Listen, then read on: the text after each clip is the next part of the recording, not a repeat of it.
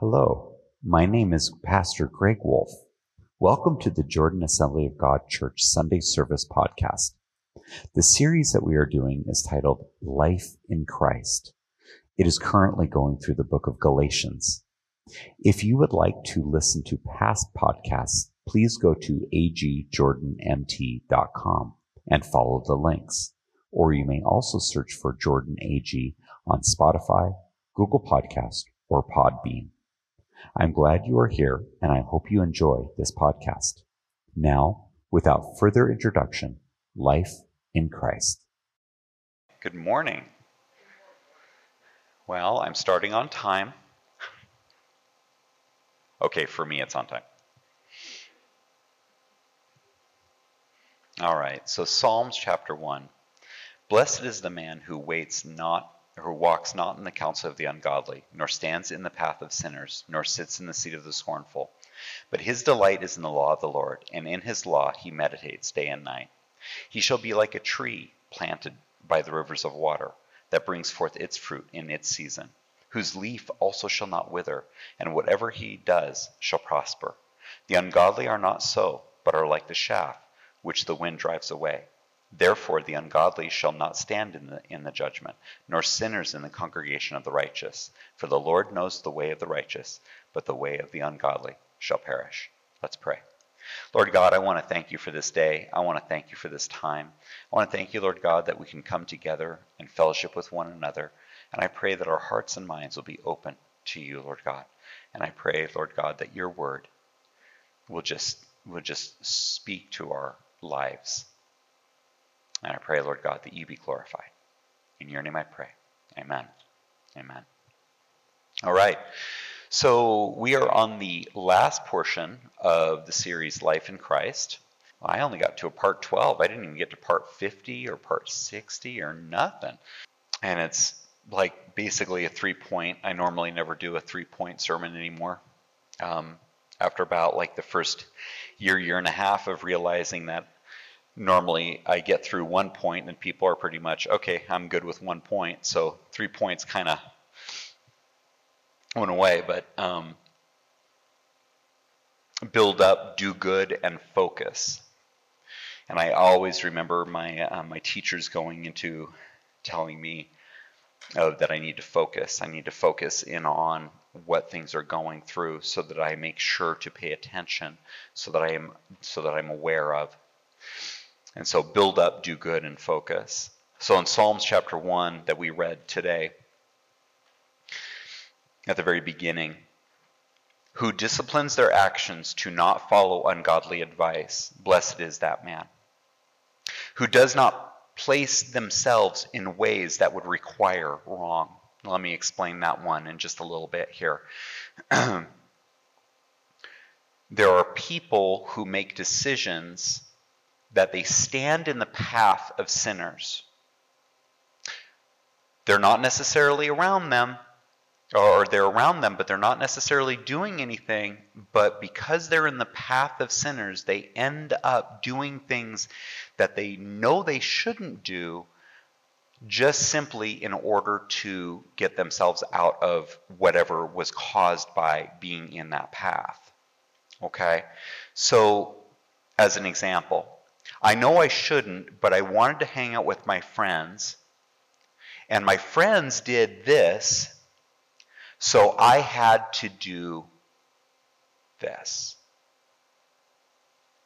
All of a sudden, I've put myself into a position that was that may require me to do something that I shouldn't do, that I know I shouldn't do, but because of the path I'm standing in, I ended up finding myself doing exactly what I shouldn't be doing. Who do not stand in the path of sinners, nor sit in the seat of the scornful, does not take rest or relaxation in mocking and making fun of and putting down others. The interesting thing about Psalms chapter 1, it all has to do with character Notice that he's not harping on follow after the law. He's not harping after, I mean, he says to study the law, yes. But he's not harping that. He's saying have a heart and a character that does not do these things.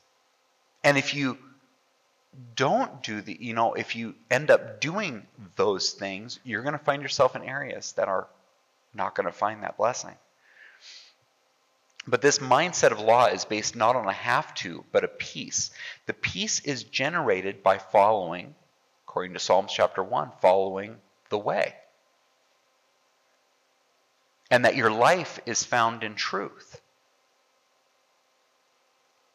And this is true truth. This is the true life. Well, Greg, that sounds very familiar. You just said this character finds peace in following the way, the truth, and the life.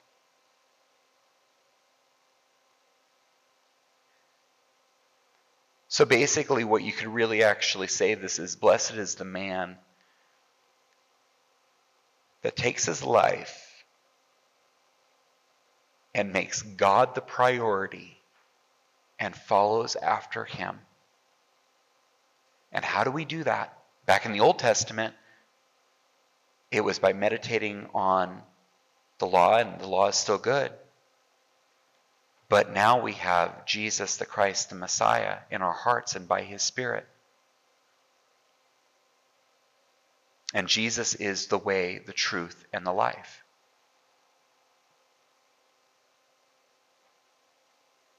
And this is what the law points to in Romans chapter 10, verses 1 through 4. And I apologize, it's not up on the board. I had changed one portion of the of, of the presentation, and I epically failed to to um, to not apparently change the other one. But in Romans chapter 10, looking at verses 1 through 4, which you're just going to be exactly like me, I'm flipping to the pages anyway. Brethren, my heart's desire and prayer to God for Israel is that they may be saved. For I bear them witness that they have a zeal for God, but not according to knowledge. For they, being ignorant of God's righteousness and seeking to establish their own righteousness, have not submitted to the righteousness of God. For Christ is the end of the law for the righteous. And remember that that Greek word is actually more appropriately interpreted. For Christ is the goal of the law for righteousness to everyone who believes. This is what the law points to a character, a, a, a, a moral integrity of a person's life that says, I will follow after God, I will serve God, I will pursue God. Christ is the goal of the law. However, the law, when dealing with those who refuse, for those who refuse to actually to submit to the law, it is an obligation. It is a burden. It is a thing to avoid if possible. It is things. So you, we all know these people and maybe even look in the mirror and see it a little bit times in ourselves when there's a law or a rule that we that we know we don't really we struggle with it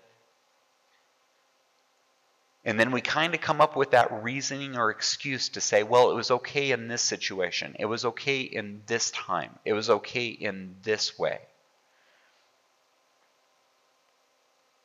So, and that's where judgment and that's where consequences happen. But that is the law to judge. We do not. We are not the judges. And in Matthew 7 1 through 5, Judge not that you be not judged. For with what judgment you judge, you will be judged, and with the measure you use, it will be measured back to you. And why do you look at the speck in your brother's eye, but do not consider the plank in your own eye? Or how can you say to your brother, Let me remove the speck from your eye, and look, a plank is in your own eye? Hypocrite! First remove the plank from your own eye, and then you will see clearly to remove the speck from your brother's eye. And here's what's really intriguing it, it says to see clearly. Here's the thing the amount of grace that God gives you to remove the plank out of your eye is going to give you the ability to be able to apply that amount of grace to the person you're helping to remove the speck out. Does that make any sense at all? When I realize that the plank is in my own eye, that I have my own issues that I am dealing with, that there is no soapbox that I can stand on to point fingers, and I realize that it's only by God's grace that I'm going to remove the plank out of my own eye. When I finally get around to seeing clearly enough so that I, so I can help another brother or sister out in with their speck in the eye, is it going to be one of judgment or is it going to be one of grace, understanding that it is by the grace of God that the plank was removed from my own eye? So, do you get to that point of helping people out? Yeah. But what Jesus is saying is that we don't we don't need more people judging other people. What we need is people applying the grace of God to one another. So Paul in Galatians in his final portion in his final chapter, you're probably wondering if I'd ever get there. In Galatians chapter 6, build up Brethren, if a man is overtaken in any trespass, you who are spiritual reassure such a one in a spirit of gentleness, considering yourself, lest you also be tempted. Notice, you know, considering yourself, you don't want to slip into the same thing that they're actually getting involved in. Bear one another's burdens and so fulfill the law of Christ. For if anyone thinks himself to be something when he is nothing, he deceives himself.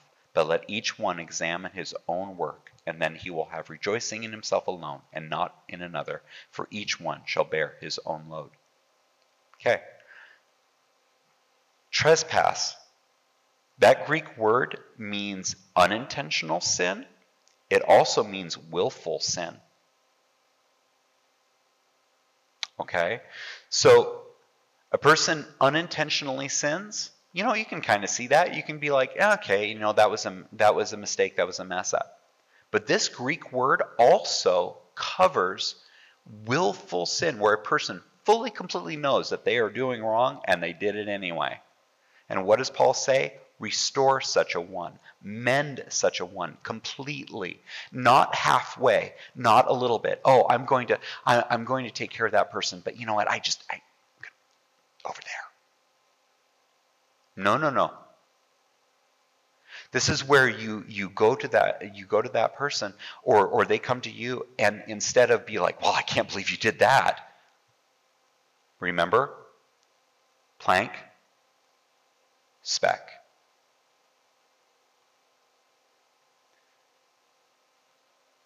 Restore such a one. Bear one another's burdens. Consider one another what they are doing and what they're going through. Build up, don't tear down. Listen, if conviction needs to happen, turns out the Holy Spirit has, is a way better job at it than we are. And God knows how to walk a person through. And God knows how to minister to a person's heart. And God knows how to, to build up and to encourage. And basically, what are we there for? We are there to be the hands and feet. We are there to be the people that are offering the love and to restore, knowing that we are all sinners that we all need to be saved. And understanding that Paul isn't just talking about people who make a mistake, but also people who willfully do wrong. What do you do? You restore that person. You pray for that person. You build that person up. You do what needs to have happen. And there's not, we all know that a person has to come to the willingness to say, I am wrong. We know this. That's the only way that that person gets healing. But guess what? Long suffering is a part of the fruit of the Spirit. And a part of that long suffering is being willing to, to walk that person through. That's not easy. In no way, shape, or form, I, let me put it to you this way. I am really happy that God didn't look at me and say, Well, you made your bed, now live in it. I am really happy that God loved me through my life and is continuing to love me through my life because there's no way I would have made it. I am here today because of what God has done. in my heart and in my life. So build one another up. Next one, do good. In verse 6, let him who is taught the word share in all good things with him who teaches. Do not be deceived. God is not mocked. For whatever a man sows, that he will also reap. For he who sows to the, his flesh will of the flesh reap corruption, but he who sows to the Spirit will of the Spirit reap everlasting life. And let us not grow weary while doing good, for in due season we shall reap if we do not lose heart. Keep going. Keep pursuing. Do what is good. Well, but they're treating me badly. Do good. I can't get along with this person. Do good. I struggle with doing this. Do good. Doesn't in no way, shape, or form does Paul ever mention the fact of, well, if they treat you such and such a way, then you can treat them good or you can do good. No, it's do good no matter what's going on. In the good times and the bad times, do good. If there's a question on whether or not to actually like step, uh, step up and actually do something for a person, do good. If you don't know what to do, go for the best good that you can do in that situation. Aim for that.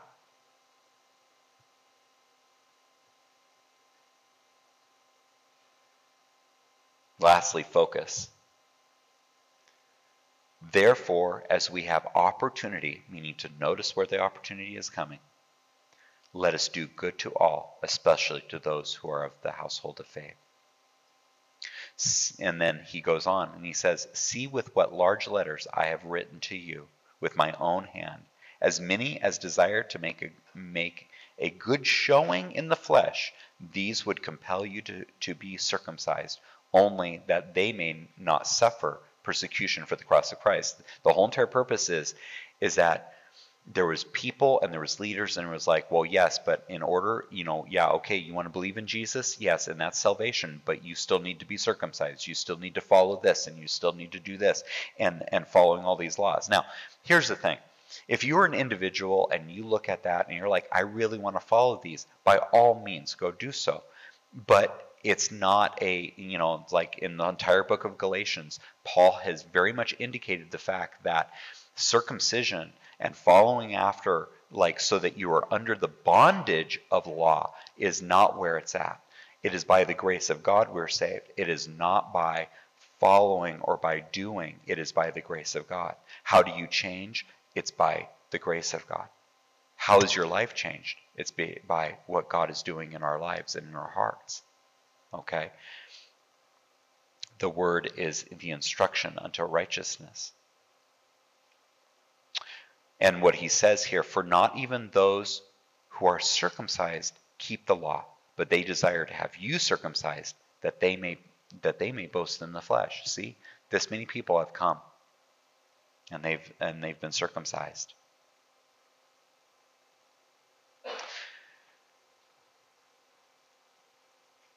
This is a really interesting thing because basically what we're dealing with is we're dealing with a relationship that changes lives. We're dealing with a relationship, and really, quite honestly, it's a lot like marriage, but even deeper.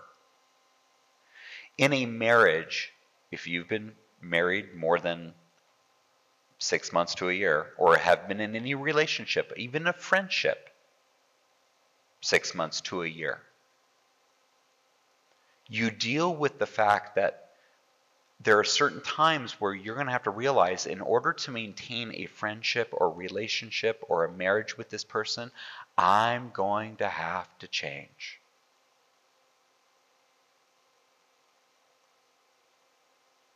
I'm going to have to be different. The hard part is when the other person is telling you how you need to be different and you don't agree.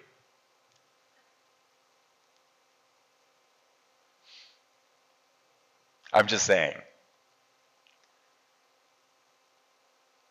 And you're like, well, how is that? How is that the same as marriage? Well, I'm tell you what, God is always talking. I'm just saying. So He's always ministering to our heart. He's always telling us and always forming us and always molding us in a certain way and always picking out the things in our lives that we think are important that really are not important.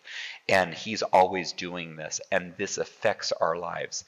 So when we're when we are at this deal of focusing in on Christ and focusing in on God and coming in and really truly wanting this relationship to work. It is not about a set of do's and don'ts. It's all about following it, falling in love with God through Jesus Christ that changes our hearts and lives. I don't follow God because I have to. I follow God because I want to. You can't take that from me. You can take every Bible in the whole entire world, and you'll never be able to take the relationship I have with God through Jesus. I still remember it was like a missionary. It's a missionary story. So if you've been to any missionary class, and I guess this is fitting because this is Missionary Sunday, but there was a person that was put in prison and I can't remember exactly what book of the Bible he ended on, but he was in prison so long that he had wrote, written on the walls almost every single, because he had it memorized, so he wrote on the walls. Every single scripture that he had had memorized. And you know what? I've, I've heard, the story goes, is that people who later on went into that room started reading it and would find God through reading the walls of prison. So don't tell me that God's message isn't everywhere, because it is. So you don't tell me that that person didn't have a relationship with God because they did. So I'm not saying follow after God because you have to, because it's a set of do's and don'ts and you know if you don't you don't get to go to heaven or you, you know and everything else like that and and and you know maybe that might be interesting to you but the thing about it is is that what i really truly the gospel of the message of the gospel is a message of salvation. It's not a message that says well you're going to go to heaven or you're going to go to hell type of message. It's the kind of message that says listen do you want to know remember the one question do you want to have a relationship with the creator of heaven and earth? And if you do want to have a, a relationship with the creator of heaven and earth find jesus christ as the messiah find Jesus Christ as the Messiah and have that relationship build into something that's greater. Who knew when you got into a friendship how important that friend is going to be to you? Who knew how important the the the relationship that you have with your husband or with your wife is going to be so important to you? Who knew that? Nobody knew that except for God, who's the creator of heaven and earth. Did I know all the stuff that was going to happen when I asked my very, very lovely wife to marry me? No, probably because I'd be running screaming. But God did. I can't tell you what your relationship with God is going to look like, but I can tell you that that relationship is going to change your life. And I can tell you that in the end, you're going to be able to look at the mirror and you're going to be able to see yourself in the mirror and you're going to be able to say, you know what? God has done a great, marvelous work in me. And that's everything in the world. So, finally, very last piece of this.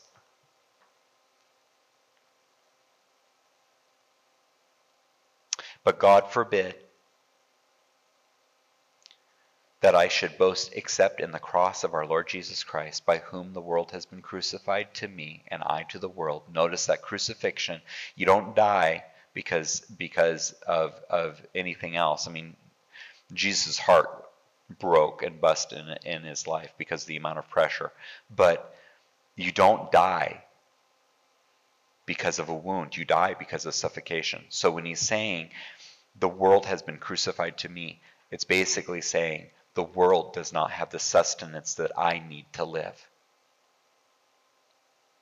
And then he says, I to the world.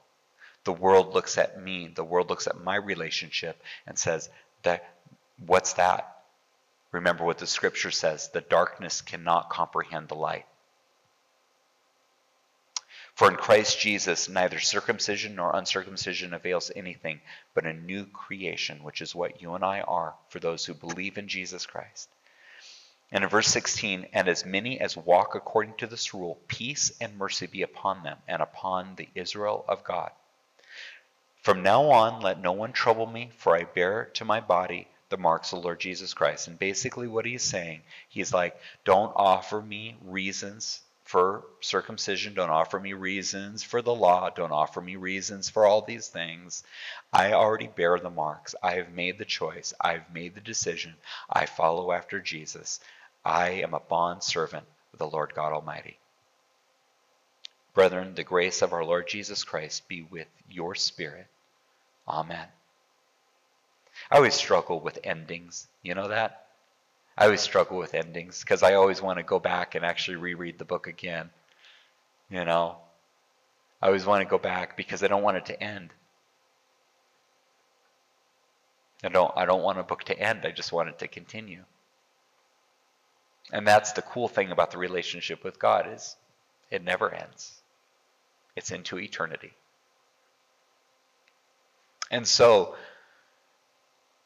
the summary of this entire book do not put anything between you and the relationship with God and the grace of God through Jesus Christ. That freedom you can't find anywhere. That kind of love and that grace and the peace you can't find anywhere. It's a very freedom that that that David wrote in Psalms chapter 1. And that freedom is for us to grasp onto through knowing Jesus Christ.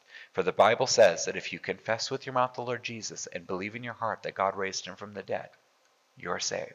That is the message of salvation. That is the message of freedom. That is the message of change.